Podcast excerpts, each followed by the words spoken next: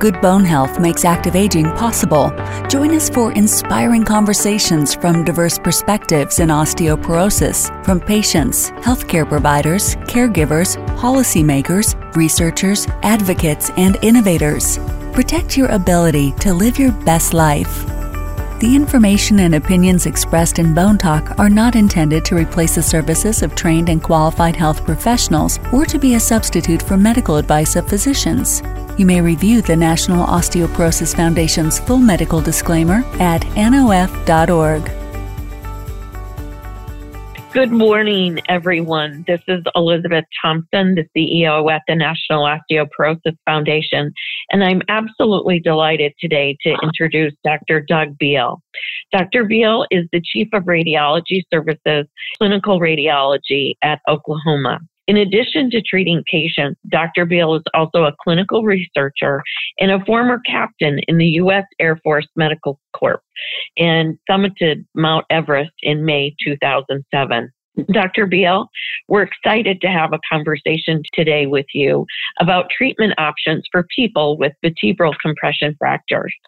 Let's start by understanding a little bit more about you and your motivation to treat people who are affected with osteoporosis and vertebral fractures. Thanks, Liz. Great to be with you. I think uh, I'd like to restate the purpose. My purpose is less to treat people with, for their underlying osteoporosis and more to improve their lives and improve their outcomes. My practice is one that is based on minimally invasive spine procedures. I'm an interventional radiologist by trade and board certified in interventional pain management as well. And my focus started way back when, over 20 years ago, treating people with vertebral compression fractures. And these fractures are prominently painful, can be, and they can also be prominently debilitating and have an increased rate of mortality or, or of the patient dying in the acute and subacute phases, the early phases of the fracture. So once you treat people, that's the symptom. You know, this is the shot across the bow. This is often the first and early warning signs of the fact that they do have osteoporosis or low bone density. So after the fracture is fixed, then then what? So the my involvement in treating the patients really came from the then what? You know, what, what do we do at this point in time? Typically, patients would go back to their primary care doctors for treatment of their osteoporosis. The problem is there's a big treatment gap. People didn't go back and were not effectively treated. And so to close that gap and to improve their treatment, to correct the problem of their osteoporosis with a low bone density, that's when I got involved and had been doing it for a very long time. Thank you for that. So 20 years doing this, obviously an expert. You talked a little bit about the pain. Tell us exactly what a vertebral compression fracture is and are they common? Vertebral fracture is exceedingly common. The most common fragility fracture. So you can think of people often they understand the fragility fracture or an osteoporotic fracture being a hip fracture. Think about how many people that have hip fractures and how many families are adversely affected. Somebody has morbidity, mortality, and somebody dies of a hip fracture. And, and I think most people can think their families have been affected by that. Vertebral compression fracture twice as common twice as common as a hip fracture. And these are tremendously debilitating. They come in two varieties. One is that they're asymptomatic, don't produce any pain or symptoms. Patient may not even know they have it. And that are very symptomatic and don't get better and don't heal over time and continue to cause debilitation. So any type of acute or sudden onset of back pain in somebody that's 50 years or older should really have the warning signs and uh, should signal the red flag of the possibility that that might be an osteoporotic vertebral compression fracture. And these fractures are associated with a very high rate of mortality, primarily because of the debilitation. Just statistically, people that have fractures are between eight and nine times more likely to die from that fracture than other people the same age. You know, not double, triple, but between eight and nine times. So the uh, the death really comes from debilitation, meaning pneumonia or something that is caused by just laying around, which is blood clots to the lungs. Wow. I don't think a lot of people have any idea about that, Dr. Beall. Thank you for raising that alarm for us and really underscoring why this is so critically important. We do have a crisis.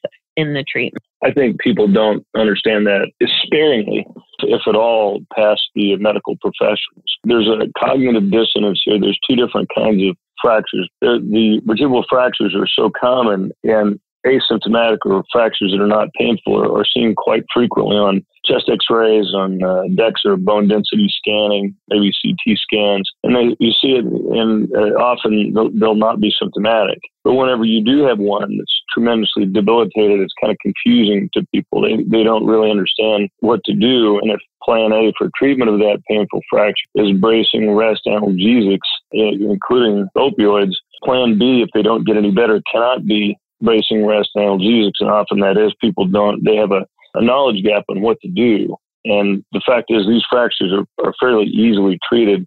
And for the people that I see, commonly they will have painful fractures in excess of six weeks. I mean, the, the, the very common Monday, for example, I, I treated eight people with painful vertebral compression fractures. The average amount of time was anywhere between three and six months of agonizing pain before they were able to be treated.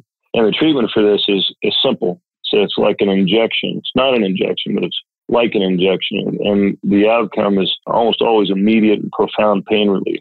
So you talked to us a little bit about the treatment options. You've said there could be bracing and pain medicine, and then mm-hmm. an injection, not an injection that you do. Tell us a little bit more mm-hmm. about that treatment option. Yeah, so going a little half a step back to the non-surgical management, this is bracing rest analgesics, and this has kind of been the treatment method that's been employed most often, but it's not very effective. And in fact, if you look at just bracing, there's been articles in the literature by authors Kim and Bailey that say it doesn't make any difference whether you brace somebody or not, whether it's a hard brace, soft brace, or in fact, no brace.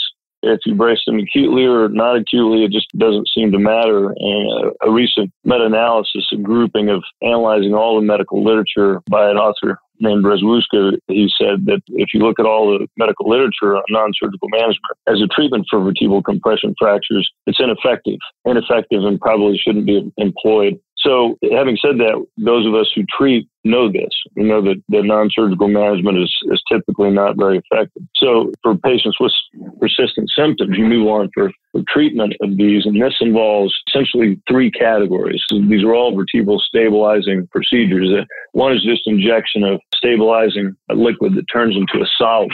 It's a bone cement, close cousin of bulletproof glass and it's an acrylic polymer, and this immediately stabilizes it with just injection into the bone. That's called a vertebroplasty. And then the second type of procedure is called a kyphoplasty, and that's putting in a balloon or other type of mechanical device to make the fracture anatomy more normal, then stabilizing it with uh, acrylic polymer or some other type of stabilizing material. And the third option is an implant, and typically the implants we use currently are little small titanium jacks that we put in and jack the fracture, the compression fracture back up to normal height and then stabilize it. So these are all kind of evolutionary and progressive methods of it's an evolution of treating a vertebral compression fracture to essentially decompress that fracture, make the anatomy normal, and then fix it in place. And that's what provides the immediate pain relief so important guidelines there and important comments that people should not lie around at home in debilitating pain. And if you're 50 and above and you have back pain, it may not be quote unquote normal. And they should see a specialist about the options because as you just highlighted for us, there are options. Yeah, that's right. That's right, Liz. I, uh, just to boil it down to make something very simple, simple and straightforward. If you're lying around and let's say it's uh, some somebody that's elderly, make them arbitrarily 75. How does a 75 year old patient do lying around for an extended period of time? Well, they, they don't do well. In fact, that's what gives rise to the mortality, the debilitation. And as my South African colleague says, you're either on legs or off legs. And if you're not walking, if you're off legs, you're you're going to this will turn out very poorly. So people have very high rates of mortality based on this. Primarily, by far and away, the majority is pneumonia. People get pneumonia, they go downhill rapidly from that point on. So people laying around is never a good idea for any reason, especially this. And the treatment for this, let me try to bring in some more common sense. Somebody over 50 with acute onset of back pain that's debilitating, that is not normal. So I see patients that come in that, and I asked them what their treatment course was. You know, I had a, a person last week, she's 82 years old, and went into the ER and the diagnosis, muscle strain. I mean, she's not throwing a football to her grandson that's streaking down the sidelines. I mean, throwing the 40 yard frozen rope. Oh, muscle strain in my back. No, acute or subacute onset of severe back pain, especially in a thin Caucasian female of Northern European descent over the age of 65, is a fracture, period, until proven otherwise. And so just trying to let a little light of common sense come into this. Uh, sudden onset of pain in somebody that's at risk of, of a fracture is a fracture until proven otherwise. And it's simple and straightforward. Even just the surgical, and I put surgical in air quotes because that's it's more like an injection. I didn't close the uh, little poke hole with this suture or staple. They get a band aid. It's not even suture worthy. But these are simple and highly effective. So we had a, a recent what's called a post market trial, which means people we tested kyphoplasty for the average patient that came in. And it's the largest trial ever done. It's called the Evolve trial. We were the number one site. We enrolled the most people. My average pain score from the time on a scale of one to 10 for people that had painful vertebral compression fractures before the procedure and after the procedure, the pain went from a nine to a 1.4.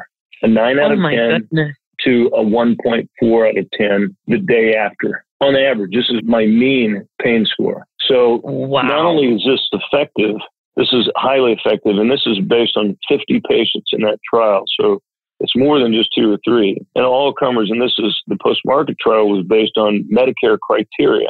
So this is a very, very representative patient population. Wow. That is almost jaw dropping, Dr. Beall. It is. The only thing in medicine that gets to this level of pain relief and functional improvement is vertebral augmentation. That is amazing.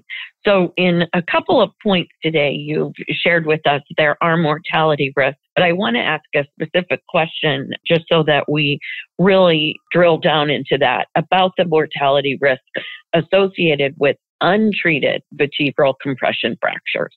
Yes. So the mortality risk in people that have symptomatic untreated vertebral compression fractures, if you were to compare that with people, just the average patient population, that is a, a very good question. That's a very good thought process and, and very good exercise. In fact, we published a paper last year in Osteoporosis International. Kevin Ong, Josh Hirsch, I, and a few other co-authors published an article looking at the entire Medicare data set from 10 years. And this is 32 million patients. This is 2,077,000 patients that had vertebral fractures.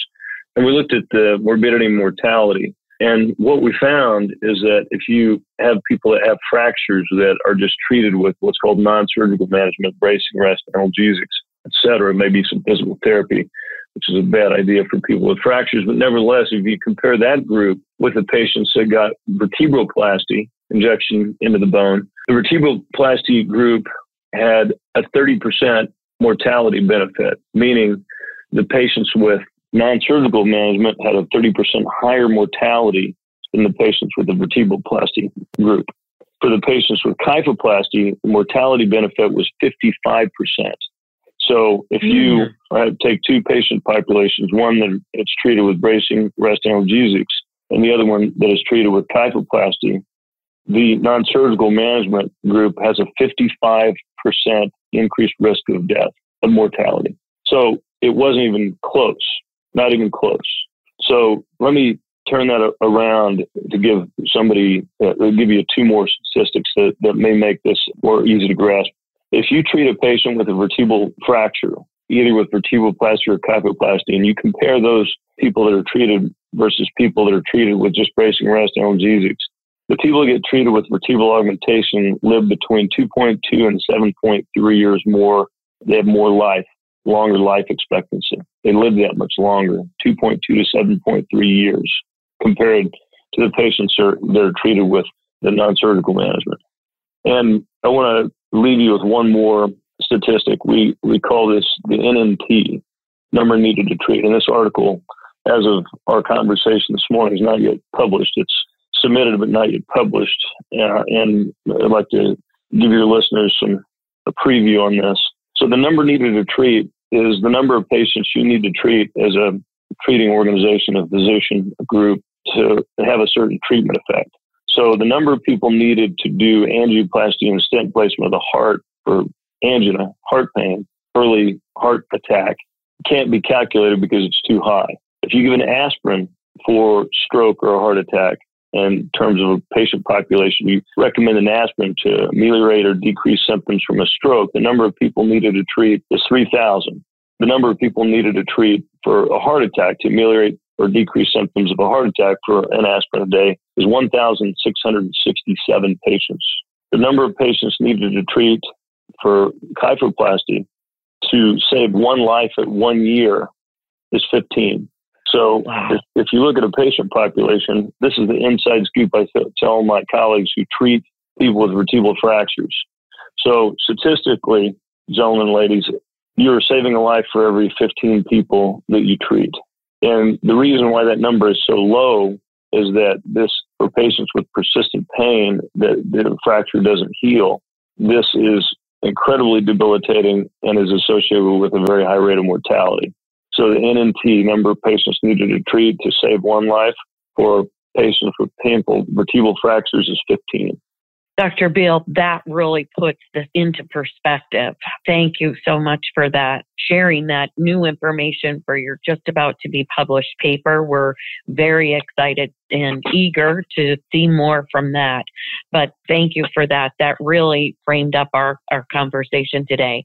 A couple more questions. As you mm. know, there's been a lot of information available to the public on a number of health topics. Dr. Google, as you may know, probably comes to your office more than you'd like. Recently, there were reports following vertebroplasty trials versus sham trials that really created a lot of confusion, leaving many physicians unsure of the potential benefits associated with vertebral augmentation and patient concern about its safety.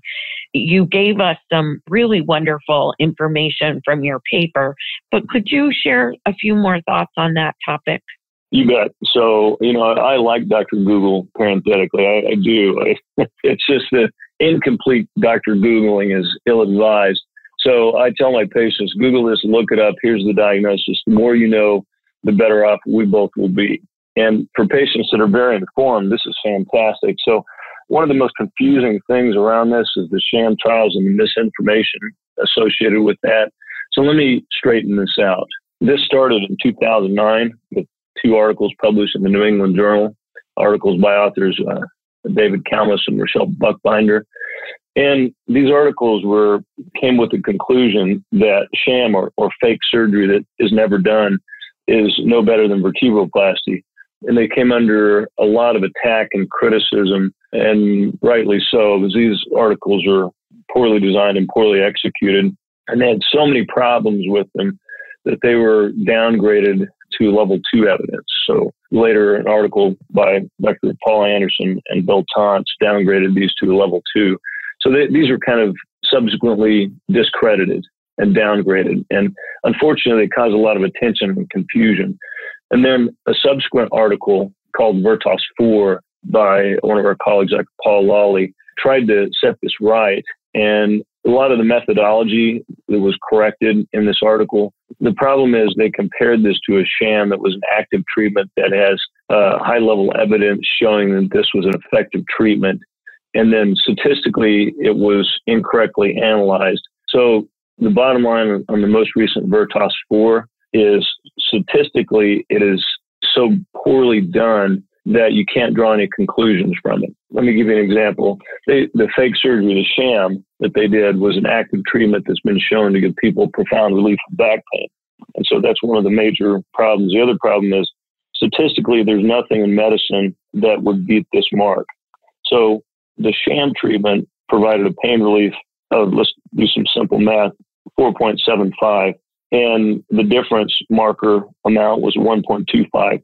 So if you add these up, so if you have the difference between pain the, of that number and the, difference in what's called 4.75 plus 1.5 for the MCID, and uh, that's just the difference between the groups.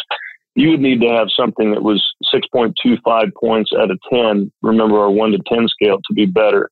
And if you look at the fake surgery for Vertos 4, there's nothing in medicine that beats that.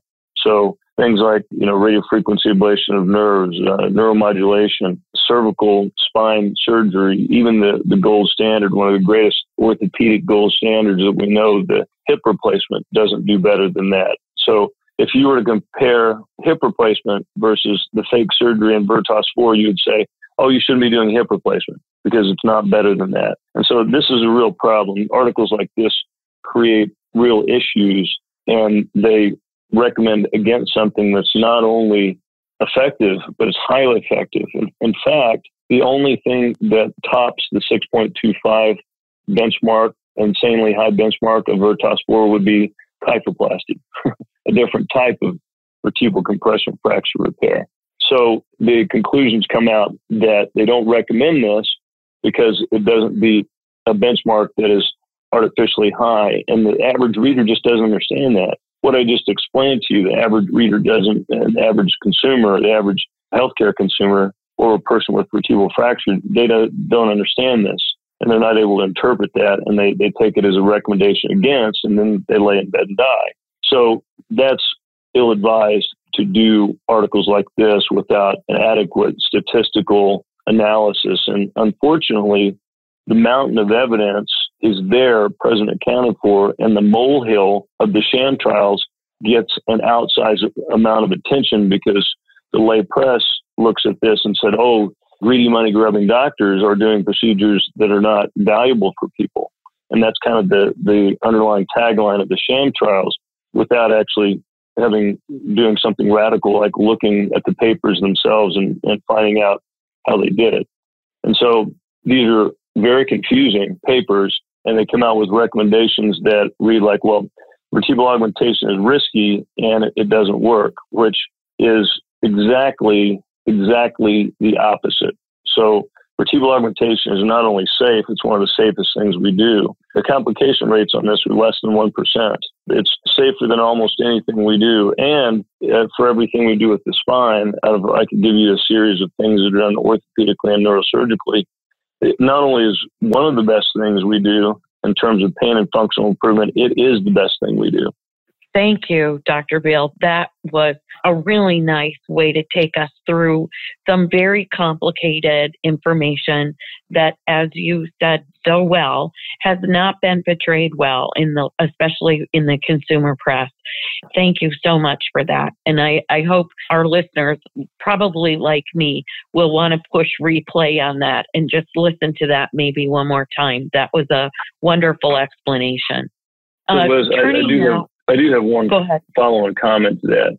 The article that we did that I referred to previously, uh, Drs. Hirsch and Ong and I, the original mortality article we did, we asked the question, what happens to patients after the downward trend after the 2009 sham articles?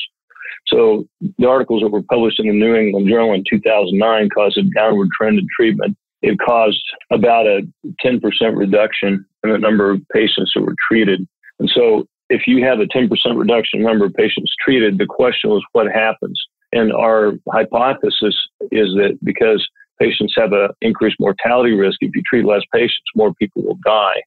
And that was absolutely borne out in the paper. The 2,077,000 people with fractures in the entire Medicare database, what we found is that 75,000 people are increased risk of death and up to 6,800 people demonstrably lost their lives because of that downward trend. So the problem is with these articles, with the sham trials and the interpretation of the data of the sham trials is it creates a perception for some people that they shouldn't be treated or of some physicians that they shouldn't recommend treatment. So we've been there and done that. We understand what happens. So you don't have to hypothesize what happens if you treat less patients with symptomatic fractures. We know that if you treat less people with symptomatic fractures, that you will have more morbid injury and suffering and, and death. This is something that we examined and we objectively wrote and, and we published in Osteoporosis International this last year in 2018. Thank you. Thank you for that. And then, of course, if people are not treated, as you've said a couple of times today, they're in debilitating pain. And that leads us to another national crisis that we're having right now, and that's opioid addiction and opioid challenges. What role do opioids play related to treating vertebral compression fractures? And what are some patient challenges related to vertebral compression fracture and opioid use that you've seen in your practice? Well, opioids play a very strategic role. So people talk about the opioid epidemic and, and how it's been a scourge in our society, and it certainly is. You know, was we had 70,000 patients die last year of opioids, and it's just, it's a travesty of epic proportions. But opioids, in and of themselves, they are neither good nor bad, just intrinsically. Chronic opioid use is something that will ruin people's lives. And it's, in my opinion, chronic opioid use is, for the most part, the vast majority is inappropriate.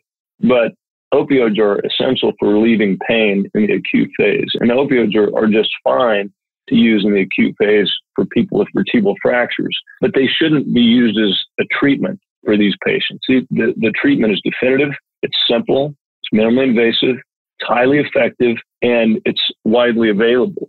So for people with painful vertebral compression fractures, the role of opioids is to tide them over, to they come into an ER for example, in the middle of the night or in the evening or off hours, and there's the team is not available to provide immediate repair. So you can put a brace to try to ameliorate some of the pain. You can add some opioids to further decrease the pain, but you shouldn't rely on opioids for treatment. Problem is it creates balance problems. It creates alteration of sensorium. If you were to take an elderly patient that may be already unsteady on their feet it's a really bad idea to give them a bunch of opioids and, and tell them to get up and walk around, which is effectively the, the treatment. So this is a stopgap measure. We don't need to be contributing to any more chronic opioid use for people with chronically painful vertebral fractures because there's a very safe and effective treatment available for them. And this is something that the opioids have been dramatically overutilized in the past decade to two decades. And now we're seeing the repercussions, the incredibly high rates of death and addiction from this. Thank you. Thank you for sharing that with us. And I think it's really pointed with the information that you've shared with us so far when there is something an option out there that can so dramatically reduce pain and restore you to a quality of life and increase the number of years you have left. It's important for patients to be advocates for themselves if they're not immediately diagnosed and to find a doctor who will really be a partner with them in their spine health. So thank you for talking with us about that. A couple more questions and then we'll close out for today. Can you talk a little bit about the clinical and economic implications of not diagnosing and treating vertebral compression fractures early? Yeah, absolutely. So, one of the projects that we have going on recently is, is what's called a registry. And what we do is we treat patients just as we, we treat them normally. And then we collect the data, pain function, quality of life data. We also collect a certain amount of economic data. And so what we found from the registry is we found that patients uh, not only, and this is not surprising given the information we talked about previously, they do dramatically better in terms of pain reduction, the 6.7 point reduction in pain, a dramatic pain improvement and a profound improvement in function. But what we also found is that patients who were treated promptly have a much less costly treatment course. So if we have somebody that's treated late in the game, what happens is they come in, they have a, a lot higher health utilization. They come in for clinic visits. They can come in for a dramatically increased number of MRIs so the, apparently the, the clinician looks at the patient, the patient persistently painful. It's another clinic visit. They'll do an MRI and they'll see the fracture. And as I mentioned previously, if plan A is bracing rest analgesics, they look at it, they see the fracture, may not know what to do. Plan B is bracing rest analgesics, and then they just go on for additional imaging, additional clinic visits and appointments, maybe go to the ER. And So, an example of one of our patients that were treated immediately, the cost on that is roughly $6,400. And the patients that were treated at, at six months, the cost was roughly $19,500. So it can it can increase by multiples the delayed treatment. And the treatment of the fracture is important, but also the treatment of the underlying disorder, the low bone mineral density. So in our program, we treat the acute fracture, the complication of the disease process, and meaning the vertebral compression fracture and the disease process is osteoporosis. So we treat the complication, we treat the vertebral compression fracture, and then we treat the underlying osteoporosis. And statistically, uh, you can decrease uh, relative risk reduction is measurement, but you can decrease additional vertebral fractures by 86%. And that's um, referring to specific trial called the ACTIVE trial uh, by Dr. Paul Miller. And he showed an 86% fracture reduction of the spine with treating somebody with a abaloparatide. That's an anabolic bone agent. So what we try to do is not only take care of the fracture promptly, and this is demonstrably better in terms of cost by magnitudes than waiting, but we also try to treat the underlying disorder and decrease the risk of additional hip and spine fractures. Thank you. Thank you for sharing that with us. As we know in our value based healthcare system, understanding that full circle is so important. Dr. Beall, you've shared so much information with us today, some of which might be brand new for our listener. What would be the top two to three things that our listeners should take away from this conversation for their awareness and understanding of VCF and the risks associated with treatment? That's a pretty easy question. If you were to say one thing about vertebral compression fractures, that, that they are underrecognized and undertreated. So, common sense, patients with severe back pain, that's not normal. And somebody that is over 50, if they're female, if they have known osteoporosis, if they have other risk factors, if they have rheumatoid arthritis, take prednisone, that's probably going to be a fracture. And this is best seen with MRI. Seek attention for this and acute or subacute back pain that's severe. It's not normal. So look into it. Go see your doctor. And the undertreated part is many doctors don't know that the adequate treatment exists. So still to this day, the majority of, of patients that I treat for painful vertebral fractures are, are sent to me by word of mouth. And this is very ironic since I'm a referral only treatment site. So you have to get a doctor's referral to come see me in the clinic. But nevertheless, despite that bar, most of the people that come in are, are self referred, referred by word of mouth, and they're looking for relief of their back pain. So just have a common sense approach. Severe onset of back pain is not normal. And vertebral compression fractures are twice as common as hip fractures. And, and so they're exceedingly common. And if you were to say one thing about them, they're underrecognized and undertreated. And so for the treatment of this, it's like an injection. It's one of the easiest and most effective things that I do. It's in, in fact, out of the hundred different things we do for people to help them with their, their back pain, the treatment, vertebroplasty, kyphoplasty, and implant kyphoplasties. This is probably the, the single most effective and easiest and best for the patient thing that we do of all. And one final thing is, is that if, if somebody has a fragility fracture, an osteoporotic vertebral fracture, the underlying disease process, the osteoporosis, needs to be treated because not only is that vertebrae or those two vertebrae that are weak and need treatment of the osteoporosis. It's the entire skeleton. It's the ribs, it's the arm, it's the ankle, it's the femur, it's the hip. So all of the bones are being affected by osteoporosis and need treatment. Thank you, Dr. Beall, for that wonderful summary and for sharing your vast knowledge to help our listener better understand this important topic. We have resources and links at nof.org under the podcast Blog tab. So, listener, we encourage you to go to that if you would like more information. And I hope you've enjoyed this episode of Bone Talk. For now, if you enjoyed this episode and possibly learned something new and helpful, please do two things. Subscribe to Bone Talk so you never miss another episode, and two, share this information with your friends and family for now, thanks so much, and we can't wait to talk with you again.